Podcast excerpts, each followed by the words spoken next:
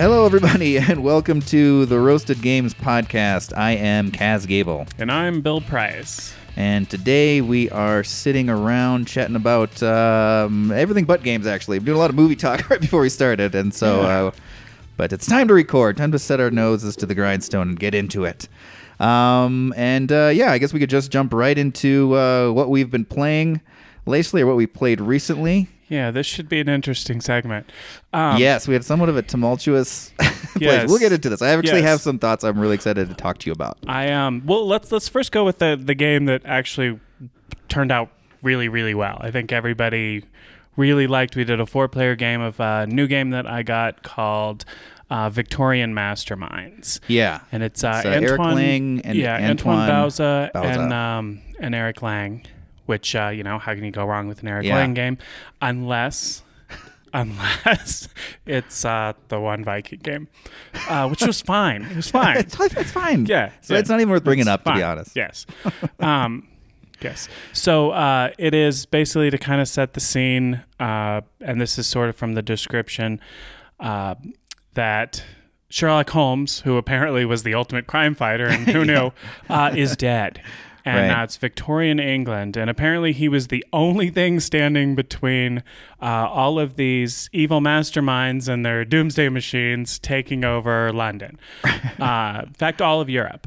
So, but since he's gone, now all the masterminds are try- getting together and fighting each other over who can take over the world. Right. And they're all trying to build like these doomsday machines. Yeah, these like steampunk like airships kind of, right? Are they, they're all airships, like, right? One's some kind? like one's an airship, one's like a like a Oh, yeah, one's a drilling machine, and one's like a spider, and one uh, one is something else. Uh, but they're they're all kind of uh, they're all sort of taken from sort of I guess they're all kind of tropes of Yeah. dooms, doomsday machines. Yeah. and uh, it's it's really neat. Everybody starts with a different one, different blueprint, different powers. Uh, so it's it's asymmetrical that way.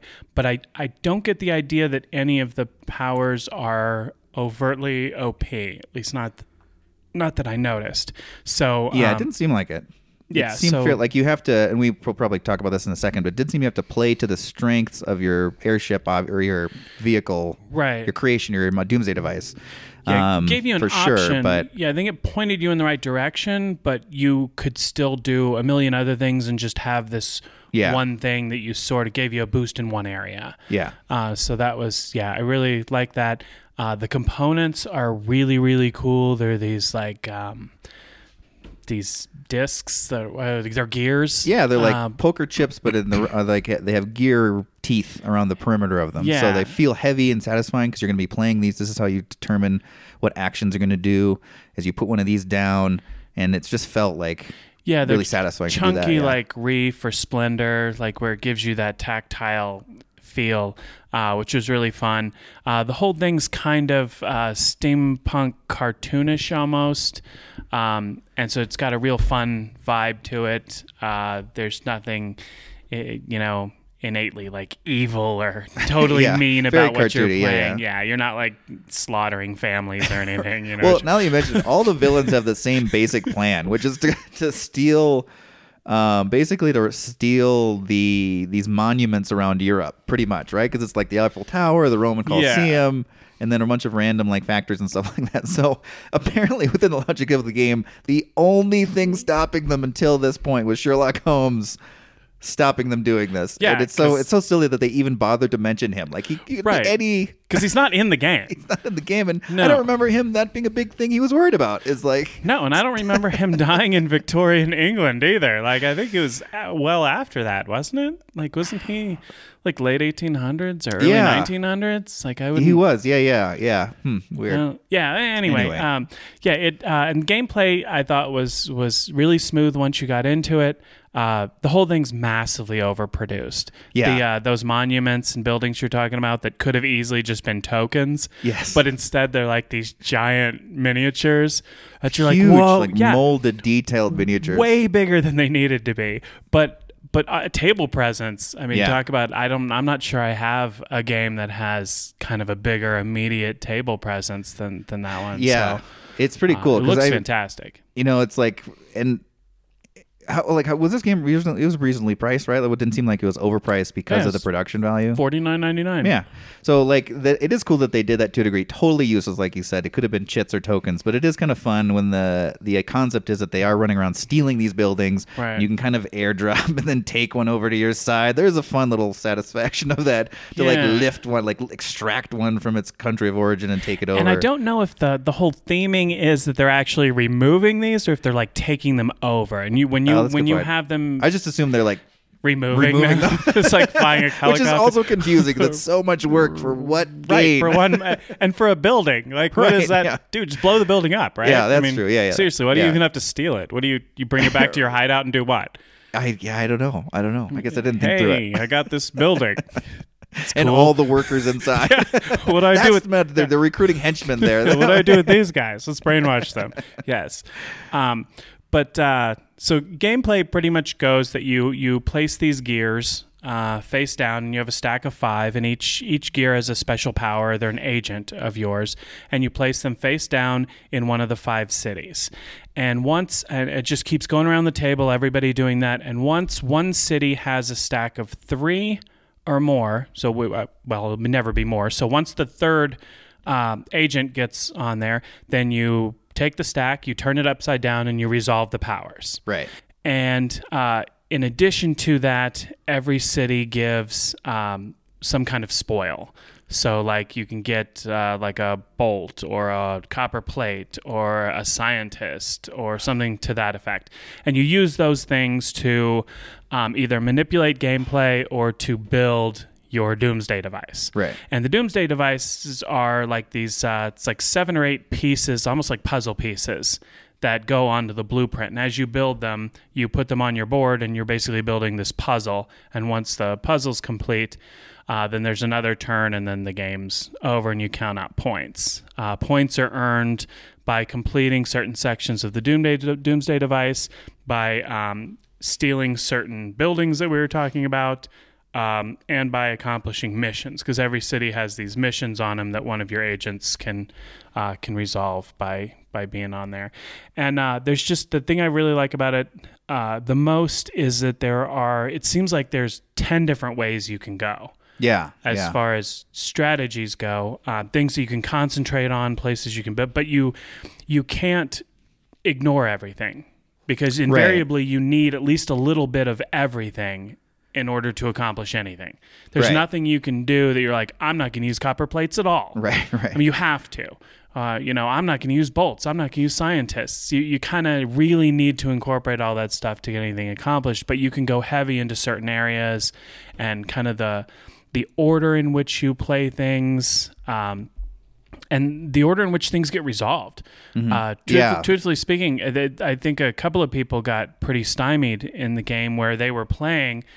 Uh, they'd play down on an empty space and nobody else would play later. So they'd have that guy just sitting there for like five rounds. right. So you'd have to like do it yourself. You're like, well, I guess I'm going to devote two people. Yeah.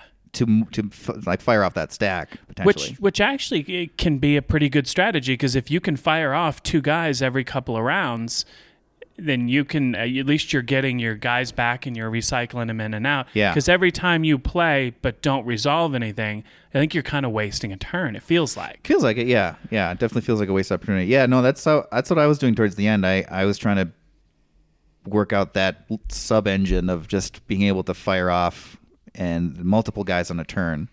Um, but yeah, I love I loved that system of sort of the delayed reaction or delayed action there that you really don't know exactly how it's going to play out. Because did you mention the saboteur yet? About he's the No. wrench in the works of that system. Yeah, he, he is one of the agents, one of the five agents that you place. Uh, is called the Saboteur, and when you flip him over, uh, when you flip the stack over, the agent immediately underneath him, their power gets canceled out. They still get the spoil of the city, so it's not a wasted turn by by any stretch. But they can't fire off that special ability. Um, a lot of times you're banking on it. Like it, it's Yeah. pretty. The the powers are pretty.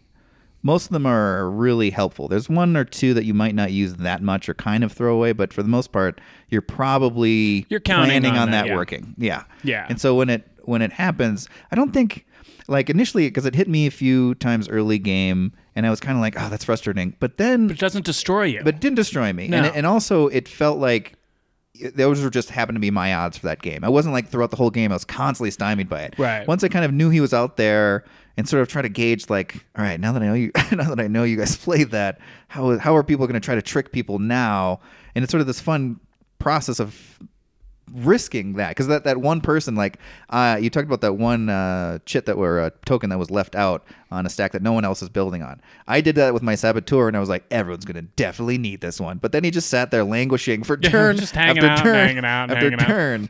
And it was okay because i didn't really need him to fire off. I just thought everyone else would want it. But eventually i did need that action. So i'm like god damn it. And so i had to go Yep. and place on there just to fire it off but it was a fun structure of that of those actions that really didn't feel overpowered. So even though I really like that balancing Yeah. possibility there. And there were a few times where I was kind of down to my last guy. It was a saboteur, and I needed to just trigger off an, uh, a city.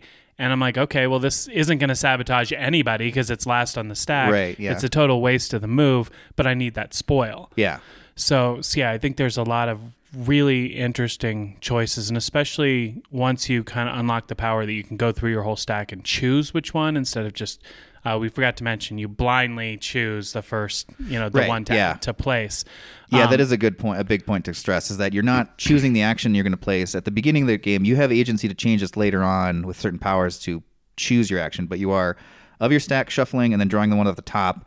You look at it obviously, but then that's kind of determining your choice of where you put it on the action options to fire off on what you need or what risk you want to take with it. Like Right. the one big one that I think is the the two that I think were the best were the double points of the spoil of the city or du- doubling the spoils of the city That's a great one. and then the engineer for because the engineer fires off your ship ability. Right. And um, my strategy was to double down on my ship ability and just go full bore towards that. So that one was really important for me.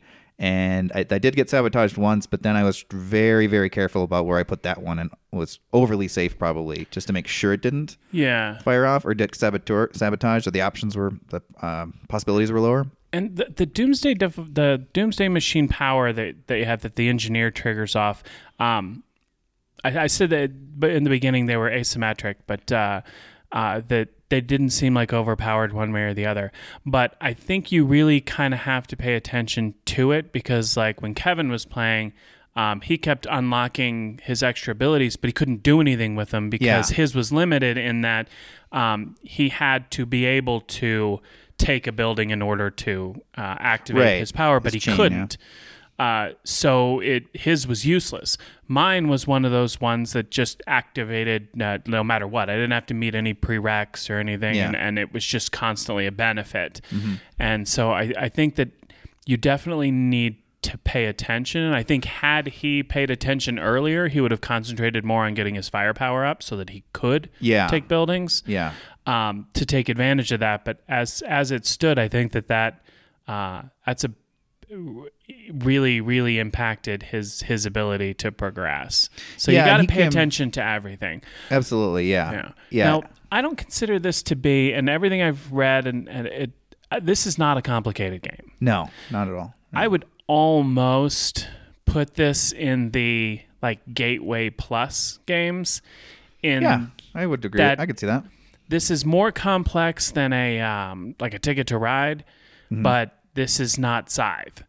You know. No, this no. is not you know Dead of Winter. This isn't. This is a great like Uh, early game intro to someone who's enjoying the hobby and wants like something fun Yeah. and unique and not hyper complicated, but does require some thought to it for sure. There's definitely strategy you need to consider here. Yeah, you've played some Splendor, you've played some Century Spice Road. Now you're ready for Victorian Masterminds. Yeah, yeah. No, I, I totally agree because there's like you said, you gotta you gotta understand what you're playing to or what not necessarily like you said. I don't think you have to play to your ship, but you have to understand what it's trying, where your Right. kind of ace in the hole is with it. And Kevin did towards the end of the game or towards at least past the halfway point, he did going after it Yeah. and made up a lot of ground, but. It just wasn't the strategy that he was trying to do earlier, and so he kind of got in his way a bit there. And I like the way that they they laid it out too, because his power was really strong. Yeah, like yeah, yeah. really strong, probably twice as strong as ours. Mm-hmm. But the fact that he really couldn't use it for a lot of the game really helped like bring it down to our level. Sure. Yeah. Yeah. So I think had he been able to just use it the entire time, he probably would have wiped the floor with us. Yeah, I could see that. Yeah, because it would probably take a few turns, like maybe two or three, to get it to the potential to be able to boost his attack. Because your attack ability, your firepower, allow is what determines uh, if you can even take a building or not. Because as you steal, the Europe gets alarmed, and then they create the security agencies raise their defenses. So you have to beat their defenses to steal a building. Um, and uh, Which I concentrated on firepower early. Like my first couple Yeah. of moves were about getting that moved up really quickly. 'Cause Yeah. I thought I've never played this before, but I thought that might be a key. it seemed like that was a Early big, on. and it it definitely is. Like it's a very powerful thing um, to be part of your strategy too. Did you it- take any buildings? No, I didn't take any. Well, because I kind of came late to the game, and I noticed that my one I was one of my firepower. You have on your ship. You have two firepower sections, and one of mine was just one resource more than I think the other ship. So it, it seemed like mine was a little more expensive, and um, I just wanted to try to not do it. Um, and so Well, I think you won, right? Yeah, I did. I did end up winning it, and so which actually I thought was re- awesome. That made me really happy with this game because it does seem like firepower. Like it, if I played it, like it's not like I didn't want to play with firepower. I just saw that it was harder to get, and like one of the actions is just raising your firepower on the board. And so I kind of thought I was trying to thinking. I was trying to think like, well, I need to do actions that I can fire off and not do things that other people are doing. So maybe I'll just try to avoid that for the beginning of the game and see how that works. And it just kept working. It seemed like there was a path I could follow with that. And so I really thought the game was well designed in the fact that I could ignore that and still find an avenue to victory um, without it and have a fun game. Um, next time, I'd really like to experiment with the firepower because it did look fun, but my ship was just didn't seem like it was geared towards it. Yeah, and it seemed like it was pushing sh- me in another direction. Yeah, and every ship is, is very much the the resources required to do the different sections seem really different. Yeah. based on kind of what the focus of that ship is. So there's a lot of lot of good details in this. But game. it was really fun because I felt like I was using my ship for what it was. Like I just my focus was getting my ship action prepped, getting it so I could. You build two. You have a basic action that happens already, and then you have two supplemental actions that you have to build uh, two separate parts on the ship to activate that. So those were my priorities. And then, then I once I did that, I could chain link actions to flesh everything else out. So I just really tried to focus on that. And that was still very fun. Like I didn't feel like the game was forcing me to do that. I, I definitely chose to go that direction, but it was Yeah. really fun to play to the strengths of my ship. well, and your ship helped you with uh, with Scientists. I got scientists, which which in turn I think allowed you to do a lot of uh, double the double projects, placements. right? Yeah, yeah, The- yeah. Exactly. They let me uh, the- what are those called? uh, uh, missions. Missions. I could. Yeah. One of them was to snag a mission. I could snag a mission on any location as long as I met the criteria. that was a big. and that was huge. That was like end game. Once it got past the halfway point and I had those criteria met, I was just every turn I was grabbing one. Like and yeah, so that I think was I only did like two missions. that's what got it for me to be honest. But I, I had a ton of buildings. I only had like two missions, um, and I was so yeah. It's uh, it's very interesting. I definitely want to get that one to the table again, uh, and that was Victorian Yes. Mastermind. highly recommend. Yes. All right, then we jumped into a contentious gaming experience. I'm I like I'm excited to get into this one because this one I afterwards I did so much reading and research on this game, um, trying to figure out like I just I was getting so frustrated with this game experience.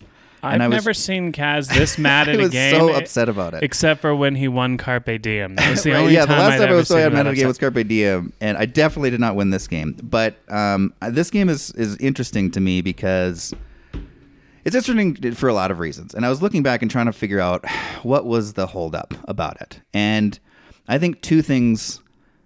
I'm not saying this is I'm going to love this game, but I think two things worked against Ragusa for me. This is the the game is Ragusa. Oh, sorry. Yes, the game is Ragusa. Um, who's that? Do you know the designer off the top of your head? Um, I. Don't, Maybe we shouldn't say his name because no, I'm not going to slam this game. I just am going to mention my frustrations with the experience of playing after one play. Um, Okay. Um, I'm I'm looking at. All right, so I'll mention. now. I'll start off the two things I think that one is that Ragusa is a similar structure of type of game. It's a Euro game, which um, Victorian um, Masterminds has got a lot of Euro elements to it as well. But it is a much looser Victorian Masterminds. Basically, what I'm saying is, I think the order of games we played that night made me frustrated with the experience of Ragusa. Ragusa is a much tighter style Euro experience where there are there's not as much flexibility in strategy, and coming from Victorian Masterminds, which is light, very open in strategy and fast. This game felt like a huge slowdown and a mountain of rules, at least from my perspective, suddenly for this game. And I just get so fr- I got so frustrated because I kept running into rule restrictions. So my experience with it was it felt claustrophobic and nitpicky. And I kept hitting these walls of like, well, I want to do this. Okay, you can do that, but here's a rule about why you can't do it to the extent you wish you could do it. And so I just kept getting really frustrated, and and uh, I kept doing this. After that, I went home and I was watching. I just was like, I I was just curious, and so I went home and like this. It's interesting. Ragusa's got a 7.2 rating on BGG right now, and so there is a fair amount of people that enjoy this game. I, from my experience, was a little dumbfounded by that. I was surprised, but fair enough. You know, not a lot of times you have a play that just you're just not in the mood, you're not ready for it, or whatever. This was definitely my experience.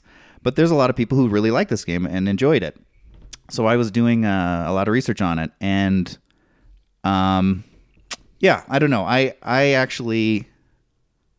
Well, I'll leave it there, and I'm, I'll throw it back to you and have what your thoughts and experience were because you were excited about this game for sure. I, I was, and I, I I played this game a so this game plays solo. Um, I played by myself, but I played a three player game where I would just sit in the seats and went through. Yeah. and um, kind of went into different strategies with all three players.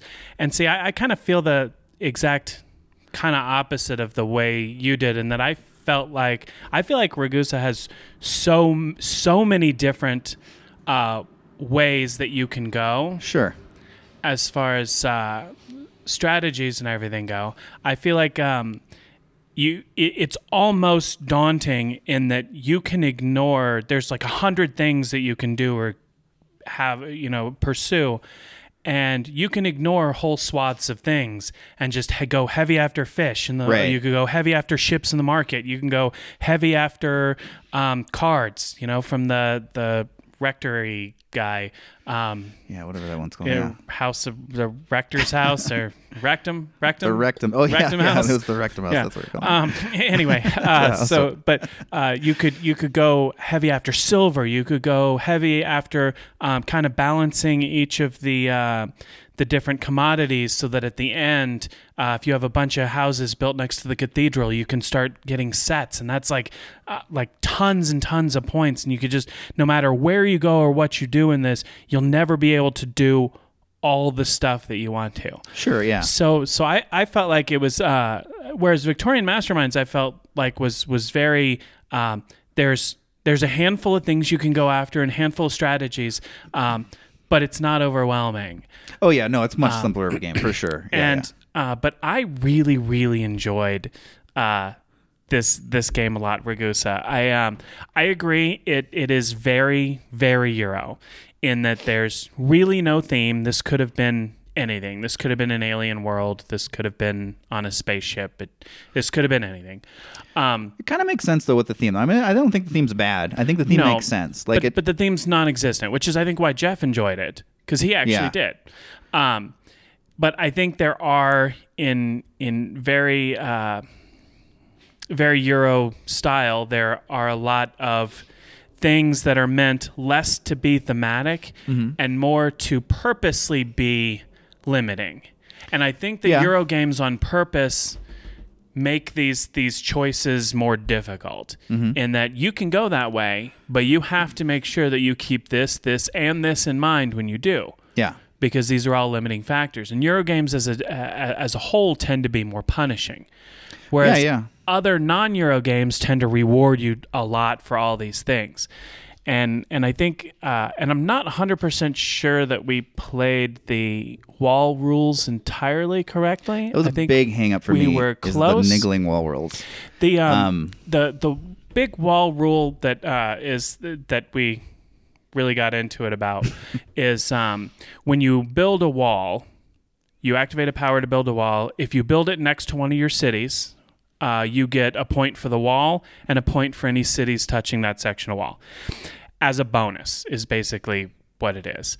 And But when you have wall sections and you build a house in between the wall sections, you don't get anything immediately for it, but it still scores at end game because walls not only score the, the initial bonus, but they're also an end game scoring mechanism.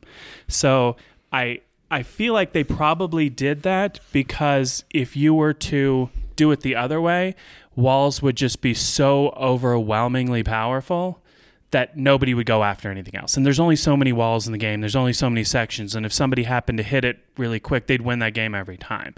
And I'm guessing that came up in play testing because uh, this game is exceptionally well balanced. So explain the towers then, because that's the wrench that kept Okay. throwing in The to towers, the wall system. right? So the tower, you build a 'Cause there's- tower. There's, several things that force you to engage with walls. Right. So I don't. I kind of disagree with you on what you just said, but explain the towers and In- how they integrate. anywhere the walls uh, meet where a city would be, there's a uh, there's a, a plus basically, which allows you to place a house and a tower over top of it. The it's it's essentially the same as um, in Ticket to Ride having two train spots. There's a spot for one thing and there's a spot for another thing. When both things when both tracks are filled, that spot is blocked off. And in this case, when a tower is built, there's still room for a house. But when the house is built under the tower, or the tower is built over a house, then that whole that section right there blocks off. Mm-hmm. But both players say I'm building a tower over your house. Both players would get credit in in-game scoring for that wall. So it's basically kind of a way to prevent somebody from dominating a long wall because you can say, "Oh, well I can build towers over top of your houses and still get credit for some of that wall." yeah. And so so I kind of like the idea that it's not once I place a piece you're totally fucked. Right. And so I understand yeah. why I like, they I like that. they did that. me- the mechanics of that a lot actually. Um, placing the guard towers of the walls. So here's my complaint about it. And once again, this is my experience. I am not saying this is a bad game. I'm saying from my player experience and the type of games that I enjoy, I got frustrated. And why I get frustrated is, you know, kind of double uh, saying repeating that point that you said. A lot of Euro games they are less forgiving and they have a lot more rules. And a lot of times when I play Euro games, um, I envision just German designers cackling and high fiving in a room about the cleverness of their rules, just loving themselves so much. And that's fair. There's a lot of clever rules. But I also feel they can get out of control with the cleverness of their own rules because there's so many of them. If this, then that structure that comes into play. And what this felt like to me is a game where the math is amazingly solid in this game. I agree with you. There's a lot of avenues to success and a lot of avenues through gameplay to um, uh, to explore. But those corridors felt really tight to me, and it felt the rules were so much determined about restricting things you could do than ex- exploring things you could do. At least that's how I felt. And so when, I, especially with this wall, the wall system was just frustrating. Like it reminded me of two other very uh, two other games which are high heavier elements, uh, Concordia and Raiders of the North Sea. So Raiders in the fact that you can uh, start in one area of the board, and then once you're ready, you jump to the next stage. That's kind of how Ragusa is. You start in the outskirts of the city, and you get base materials to be able to build within the city walls. And when you jump to the city walls, sort of up to you. You can hang out there longer and build up, or jump in earlier and try to get be the first to stake claims on action spots. Um, and then uh, Concordia, in the sense that it has uh, well, these action spots, these places where you place on these hexes, they fire off actions for everyone else as well as you. So it's a co-benefit thing. But and maybe that's why I was struggling because I was seeing this game through the viewpoint of those games. And Concordia, yes, it's a pretty Euro-y game, but there are these big moves and windfall actions you do in Concordia. It is it's one, one of the reasons why it's one of my favorite, if not my favorite game, is that it feels so exciting to do the actions. And here I would do an action and then almost every time I'd be disappointed at the result. Either if it's um, the market where I could only sell one thing at a time. I had 12 barrels of wine, and this is my misunderstanding for sure, but I had 12 barrels of wine, and I'm like, my plan was I'm going to go to the market because this is kind of the only strategy that's working for me, and I'm going to sell all this. And then I got to the market, and they're like, sorry, sir, only the policy here is one barrel per vendor. And I was like, what? And so that just felt frustrating. And then um, the uh, firing off actions would also fire, and it just always felt that whatever I fired off, I did get a benefit but partially because I was later to the game on marking out territory, but also in some spots, just how they were designed, it felt like everyone there, even if it was only one other person, had a higher windfall than I did. So anyway, my my point is is that at least from me, and this, it, it, I definitely say that this is the strategy that I pursued through the lens of, like I was saying, other games that I felt I had expectations in that sense for this game.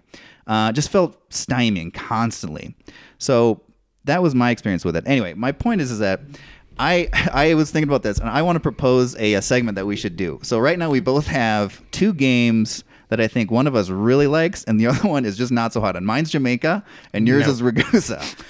uh, and my my I feel like my Ragusa experience was similar to Bill's Jamaica experience. From like I think from turn one, you were just like, I do not like this. I think you had a uh, like the, r- the rough first turn, and then the rest of the game, it did not turn around from you and got, got No, worse that- or your vantage point. That game stinks. So here's what I would like to do because I would like to I would like to have a segment where we uh, try to to it's called uh, let's see what I name it. What did I come up with the name? Um, come on, I can't remember what I called that. Anyway, the premise is that we try to con- we try to convince each other of the validity of this game. And here's what we do: Okay. we do another replay of the game. Okay. And we uh, the negative opinion has to come in. We try to come in with an open mind, full experience. We just put all the past slights of the game against us away. We try to come in with an open mind. We play it as the game. Whoever the the game proposer is, they get to choose like player count, etc. How to approach this game. Okay. And we play the game, and then we come back here, and then we discuss the game. And the person who feels this game is a valid game gets to present their case for the game, and we talk out um, the we talk about the game and try to. You're not convincing the person that this is your new favorite game, Right. But you're convincing your person, the person at least, that this is a not garbage, I guess, but also there's some valid quality to this game. I thought that'd be really interesting because once I, like I said before, I kind of felt my frustration with this game was that I came in with a different expectation than what Ragusa was.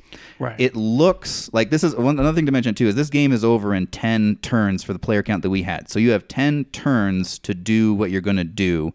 So it sort of felt like there's this ticking clock um, as well that I was very conscious of and trying to maybe do more than I thought I or than I could do on a turn. Yeah. you know what I mean? Every Like time you take a turn, that's a tenth that's of a your tenth total of the gameplay. total gameplay. Yeah. and so and so I think I was expecting. I, I definitely wasn't. I wasn't what I expected, and I think that's part of my frustration. And the and the structures in the game were not what I expected. That doesn't make it bad, and so I feel like I do want to replay this with fresh eyes as like the focus. Okay. And I will play Jamaica again with fresh eyes. all right. So I thought that'd be fun. I actually thought that'd be fun yeah. to do. And if we like it and turns out well, we could try to convince other people that games are good. Shelly, like we were talking the other day, Shelly really cannot stand deception in Hong Kong. And I don't understand why. And so I thought that'd be a good one we could do next. I've never met anybody I know, right? like yeah, she just does not. She's not interested in it. She's like, oh, I don't like that game. So that's another we could do. Um, but uh, I thought it'd be a fun segment to try to like, Yeah, You know, even playing field, no prejudices as much as possible, and then and then we can like uh, discuss the validity of certain items of the game. So Okay. we Um, don't have to do Ragusa first. We could do Jamaica first, but either one. real real quickly for um for uh, to understand what Ragusa is. It's uh, yes. Oh yeah. it like you said it's uh w- w- with our four player count there's 10 houses that each person has and each turn all you do is you place a house that's your entire turn that's what you do Think That's. Catan house like thing. Yes. On a hex. Um, so in that regard, it moves very quickly. Um, what what happens is, and the the unique take on this because it's basically worker placement, uh, especially in the city. So what this uh, what happens is you place on a hex, and anyone else who is built around that hex gets to fire off the special power, the worker placement piece on that hex every single time. So if I have two houses on there and Kaz places a house on there, he gets that power and then I get it twice. Right. And then if Aaron places on that hex, then Ka- he, Aaron gets it, Kaz gets it, and I get it twice. And so so every single time anybody places on there, it fires everybody off.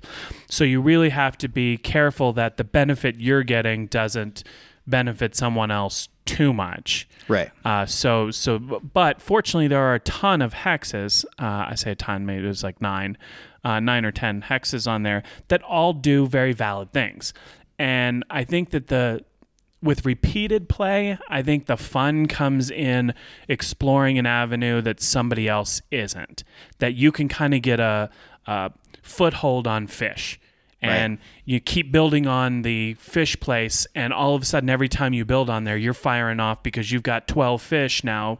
Uh, all of a sudden you're busting out six points every single turn for every house you have. So you're just running away with the fish strategy. Yeah. whereas nobody else everyone else may look and say oh well if i go on the fish he's got three houses on there already. I'm going to trigger him off three times. Right. there's no way i'm doing that. So so i think part of the the fun and strategy there is finding the things, letting other people battle out, say, the silversmith or battle Yeah. out for the walls, and you find that backdoor strategy that, uh, and, and that's what is so interesting about this game to me. And I just, I really think it's fascinating, and I, I was so excited to have everybody play this. I was literally giddy for this, and um, That's how I was about Jamaica. I was so excited for you was- to play Jamaica. I was I like, was Bill is gonna so- love this, ah, so and it just felt so defeated. Yeah, no, so we should. I'm excited. We should definitely play it again. I really want to do this. It'd be exciting to because I'm also excited to the whoever the naysayer is to for them after a fresh replay to re-examine what they found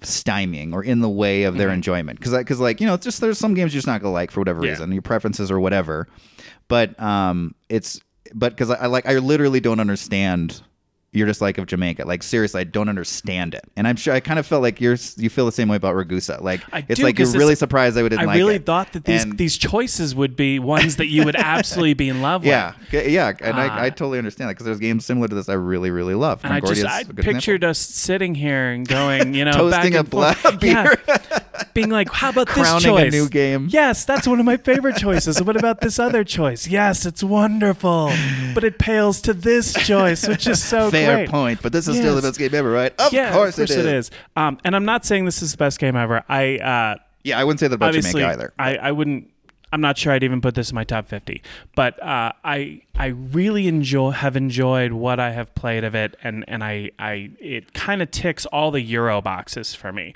uh, I'm not the hugest Euro playing guy I like to play Euro games and I've played plenty of them um, they're not like the game I go after Yeah. Um, but I I really gosh Well, and that's what's so funny. We're pretty we're aligned in a lot of ways, but we we diverge in these funny points and like severely diverge in these funny points of like game choice. Like cuz I'm the same way. I really love Euros to a point, but there's You're gonna have to convince cold me on- coldness to them. on one night at Werewolf too Oh, okay, we could do that because one too. Yeah. I, I just I don't understand. I don't even think that's a real game.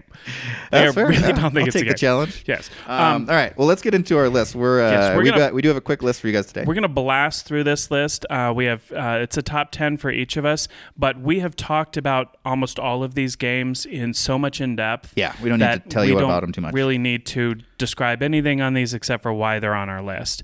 Uh, so the list we have put together uh, is basically. And if for some reason all of our games were lost, burned, Yeah, imagine the worst. disappeared, Imagine every gamer's nightmare. Yes, your whole game collection's gone. What are the first 10 games that we would replace and Yeah. why? How would you start your collection Yeah. again? These are these are the 10 games I would start my restart my collection with. And so I think we both chose like from our existing collection, not new games we never owned. These are Right, are these are our bullshit collection. Yeah, exactly. to say, "Oh yeah, I would rebuild my collection with a game I don't own." Yeah. That's very insincere. right. Probably something you try to do, but this is but this is more based on our collections. If you're rebuilding from the games we already own individually, where would you restart uh, initially? And so uh, this is a fun game. This is like this is a fun list to make. Yeah, I enjoyed this one a lot. All right. You want to go first? Uh, well, yeah, I'll just go first with my obvious one. I'm just Concordia's on there, of course. So I just threw it on there. It's my. I've come to realize. I think I'm just gonna say, like, start saying it. It is my favorite game. I keep mentioning it's like it's in my top three, but it, I can't think of two others that I like more than it. So that means it's my favorite, I guess. It's all So, three of my top three. Once again, there's not much much to say about this. The reason it's on my list is this for me. It's this. It's the epitome of a satisfying Euro experience. It is a creamy, smooth gameplay with satisfying actions, and uh, I just love this game to death. So Concordia would be the first purchase probably for me. Gotcha. My first purchase would probably be um, it, it's a tie between two of these, but I'm going to go with Space Base. Okay. Um, it is I have found this to be literally the ultimate uh, gateway game. This is a game that people who don't play games at all or who are like, oh, like Monopoly, will sit down and learn and fall in love with. Right. Uh, it's been very successful with everybody. And I think that just having this game uh, for me is uh, a priority. All right, nice. Um, next one uh, from my list is going to be um, uh, Arkham Horror LCG, and the reason I like this, and uh, caveat with this one, this is um, the base game. I would probably try to pick up the base game and then at least one expansion or two. Um, the reason I like this game, this is a game that I like to I'll solo a lot, and this is my go-to story game. Uh, this was a tie between Seventh Continent. This one edged out Seventh Continent because it's just easier easier to set up, and the Probably easier to get too. yeah, a much well that's true. A lot easier to get. Um, but it's also easier to engage with or to uh, set up and tear down. Like in Arkham Horror, you're basically doing scenarios, doing these missions, and you fail them or you don't fail or you succeed at them. And even if you succeed or fail, there's usually conditions, so it's not a full success or a full failure. So there's different ways to finish this round of a game. Seventh Continent. Um, kind of like a punishing video game in that you can go through this, choose your own adventure, and then you can get to a point where you just have to start over. And that can be frustrating. Um, I like it for what it is, but I like Arkham Horror LCG just because it has this really rich story experience that you can come at from a few different directions. And you can also play with other people. But this is my primary soloing um, uh, story driven game. Gotcha. Okay. Um, so I'm sticking with uh, my. I have a group of uh, light slash gateway games, um, and then I'm gonna, I'm gonna go with Century Spice Road. This one has been very successful, just like Space Base, in introducing people who don't play games, and really getting people who uh, who've played some games, maybe are in that uh, Splendor category you know, uh, looking for something that weight or maybe a step up. Uh, Century Spice Road is fairly easy to understand, easy to grasp, uh, has good choices, and has always gone over. I haven't played this with anyone, and I keep saying this with these games especially. I haven't played this with anyone who didn't enjoy it. Yeah. So that's Century Spice Road. Yeah, that's a great one. Um, all right, my next one is going to be um, uh, the Bill's future favorite game, Jamaica. if I have my way, uh, I just like Jamaica. I've I've talked about this a lot. I think Jamaica. The why Jamaica's on my list is this is kind of my um, intro-ish plus game that I like to throw to people. I think it's. I, I think it really does a great job of balancing of and uh, be a fun light racing game that does a few things that I like uh, has a take on racing that I like. I've seen in other games, but the fact that the first person to finish the race isn't necessarily the winner. there are options within the race to um, augment your abilities, um, and then the fact that it does feel on point with theme because of the pirates. It is all about earning that gold, and I like the humor in this game as well. And I think it's uh, it's an easily accessible game. So this is one I bring out a lot. The other benefit of it is it plays a large amount of people for uh, what you'd expect. It plays uh, six, and so um, I like it. I, I, I most of the time play it um, with five or six people. So I usually play with full complement, and so it's uh, it, I like having a game with that possibility. Gotcha. Okay. Um, no comment. uh, so I will continue with my trend of uh, lighter slash gateway games with the all-time classic Ticket to Ride. Uh, I and still to this day, if somebody's like, "You want to play Ticket to Ride?" Yep, Yeah. sure do. Uh, I'm not great at it. Uh, I win some of the time, but uh, but it's just one of those those games that you just fits with everybody. Yeah. and it's a good game to have on hand. It's a good game to put in your collection. Somebody comes over and it's like, "Oh, I really like Life." Okay, well, you know what? Let's uh, let's just give this a shot and see what you think. Yeah. So uh, that's mine. Ticket to Ride. Yeah, that's a great one. That almost made my list. Um, all right, my next one is uh, another kind of entry game, and that's King of Tokyo. The caveat with this one is it has the power up expansion. So King of Tokyo, Tokyo as a base game is is great, and it's it's um, one of the earlier games that I bought when I was getting back into board games. I like this game a lot, but the one thing that I can can be difficult, especially for new gamers, is that there is player elimination in this game. And I, I've had an experience where I've entered this game to people, they've enjoyed it, but in your first playthrough, it's hard to get an exact sense of how to stay in the game. It's a little bit of push your luck here. um, with your life and health points.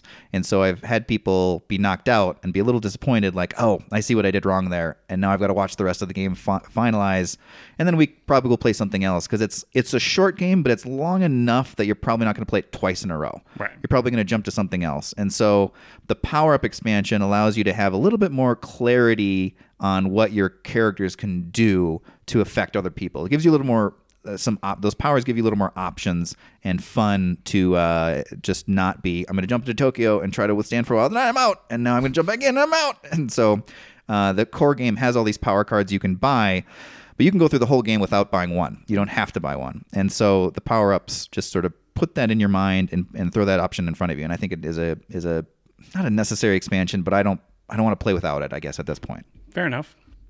Okay. Um, my next one is uh, it's still a lighter game, uh, and that is Splendor. I've played Splendor many, many, many, many times. I still like Splendor, even though it's cool not to like Splendor.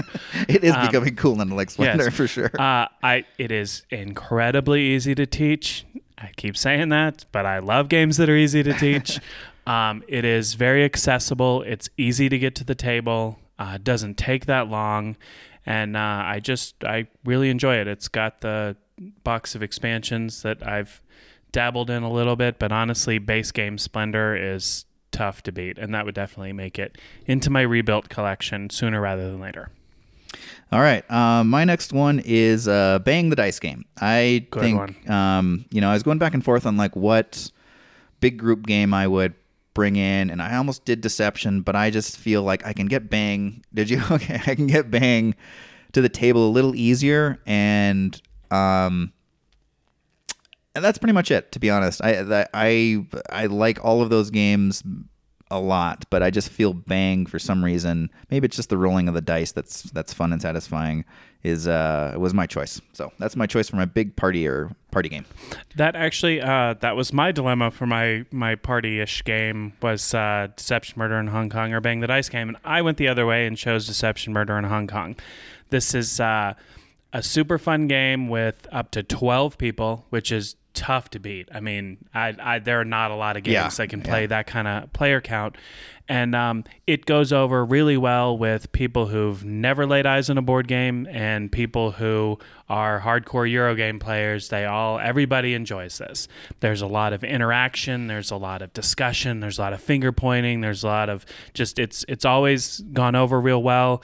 Uh, it's not a complicated game. It's uh, just, but this is my choice for the big group game. That's Deception, Murder in Hong Kong. All right. Um, my next choice is uh, this is another one tough one too. I wanted a game like I was also kind of thinking of this as like desert island games as well.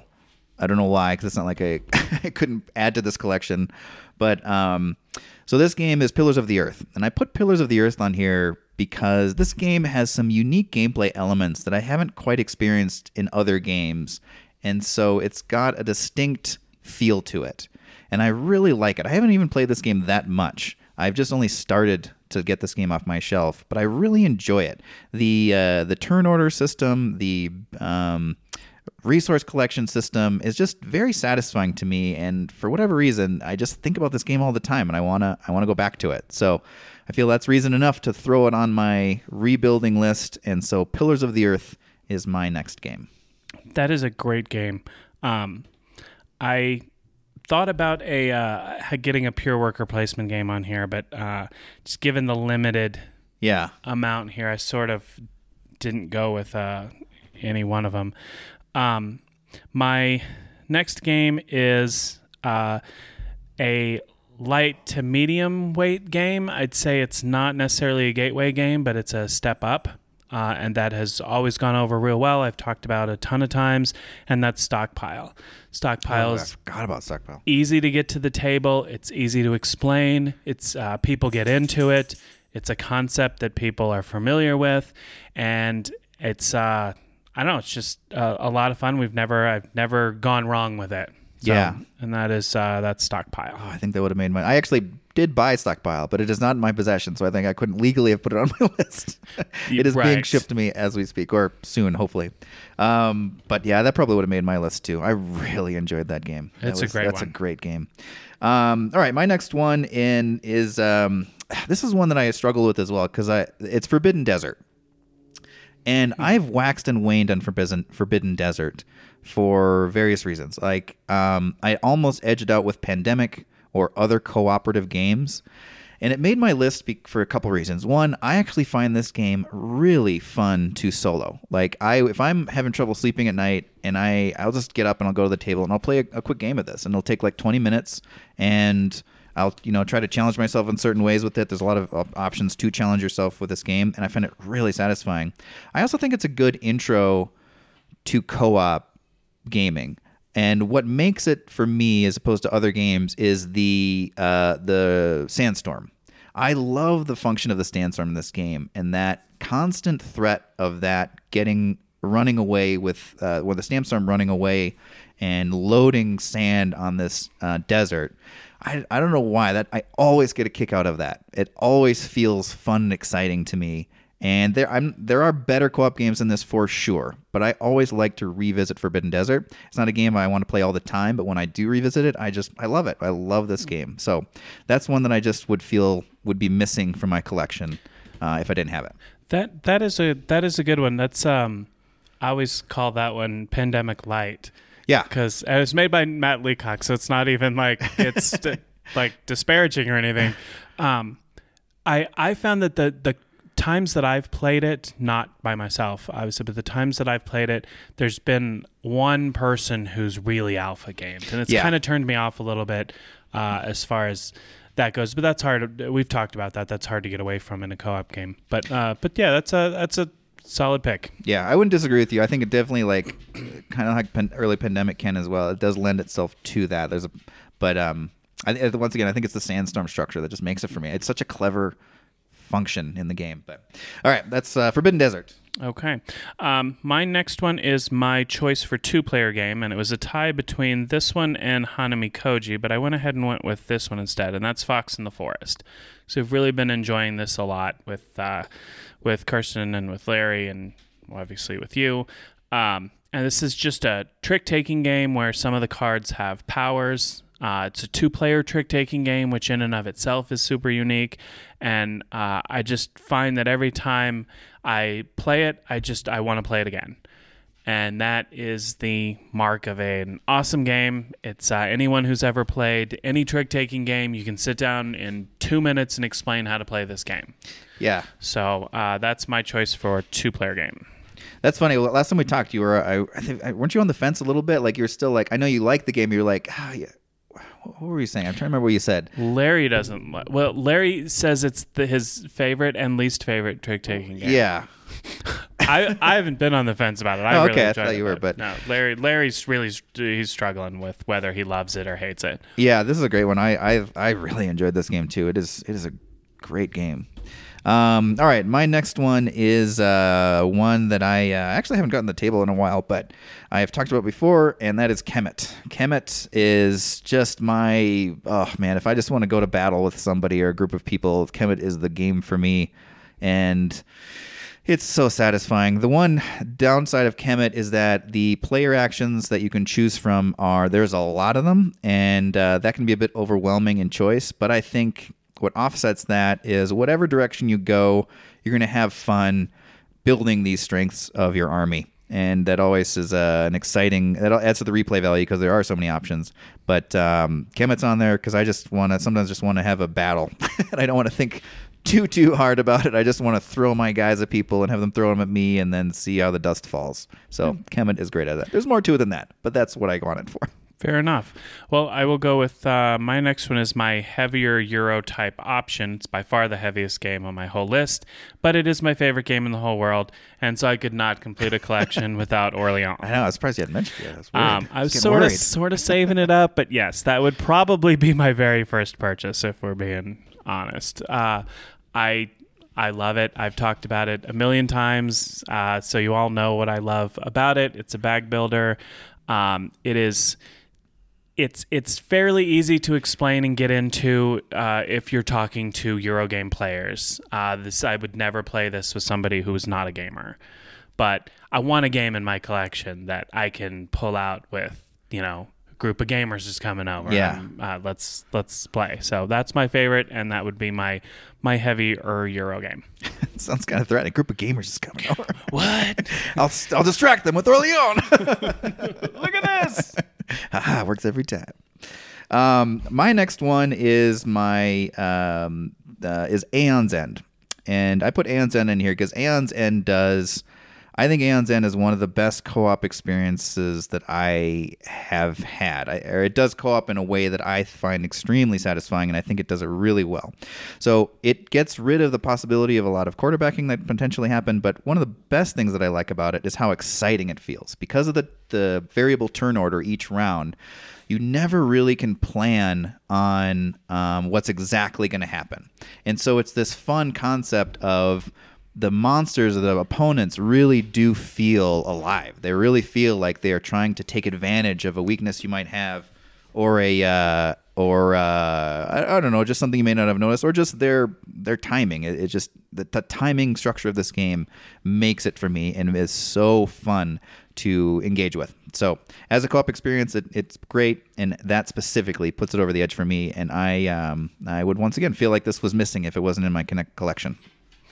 All right, fair enough. Uh, that's a good one.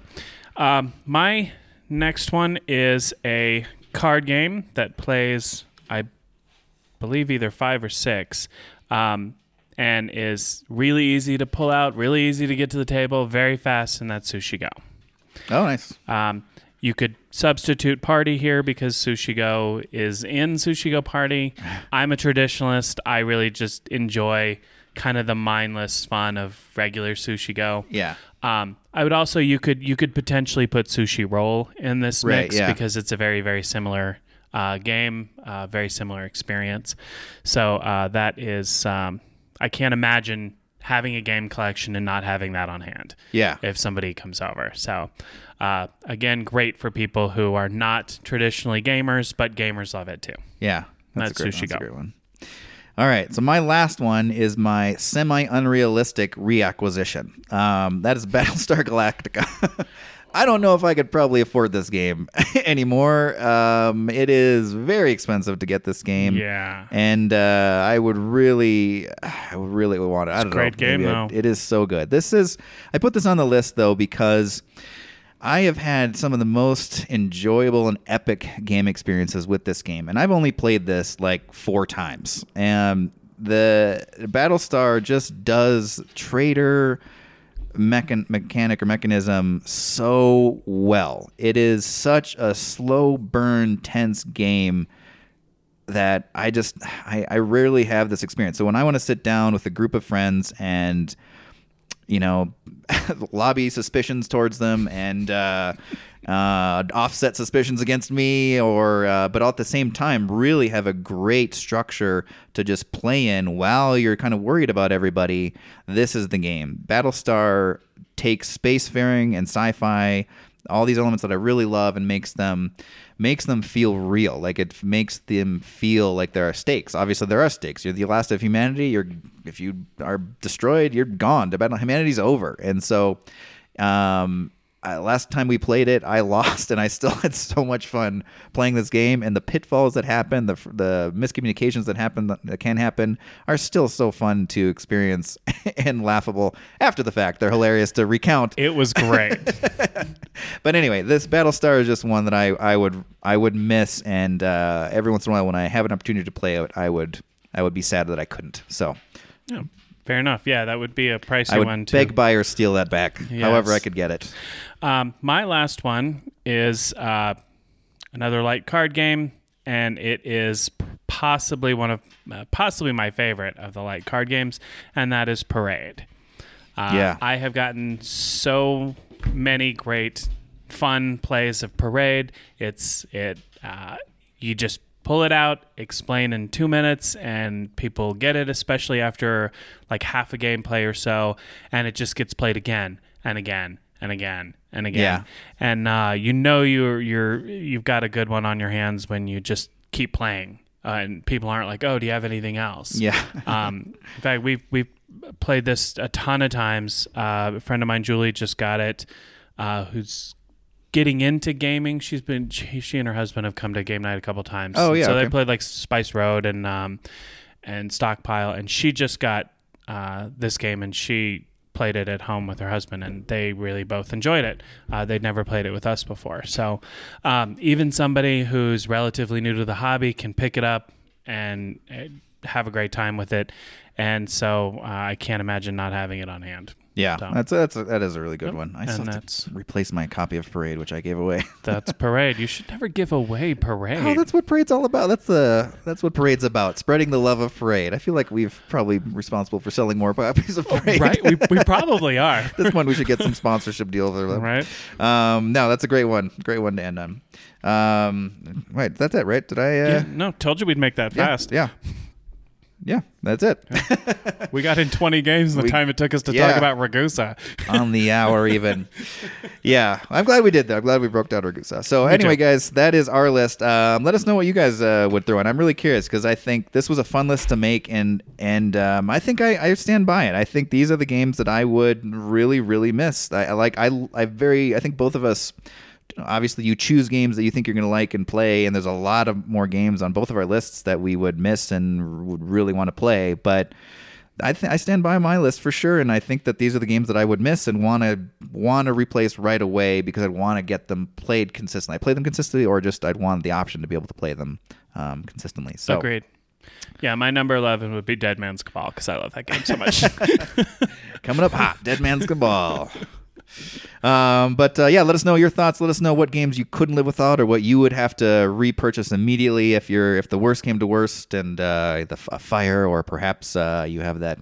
What is that? Everyone says that they're buying games for the value of them in the future that they'll never sell. right, right. Or if the aliens come down and just Right. wipe out your collection, and you're like, well, what do I do now? yeah, Go with this list. there you go. Or tell us what yours is. yeah. Yeah. All right. Well, let us, to let us know that you can reach out to us in several different ways. Uh, you can reach out to us on Instagram and Twitter at Roasted Games One. You can also go to uh, Roasted Games Co. Um, I'm not at, At gmail.com. gmail.com. There we go. And uh, roasted.games at uh, for our website. Uh, where else can we send people? We can send people Uh, to. just search for Roasted Games on Facebook That works and too. like our Facebook page. And yeah, that's uh, and eavesdrop.com. Look for our feedback page there if you wanted to uh, put in some feedback there. We read everything uh, always. So Yeah. still still no letters, but you know we'll, we'll We're waiting, out. guys. Yeah. One of these days. Go check get- the maybe that, it's just a time thing. It's probably from like Europe. We're getting it's it's kind of barge right Yeah, now, probably. making its way across the Atlantic. Um, all right, guys. Well, until next time, thank you for listening, and uh, we will see you guys on the next episode. Bye.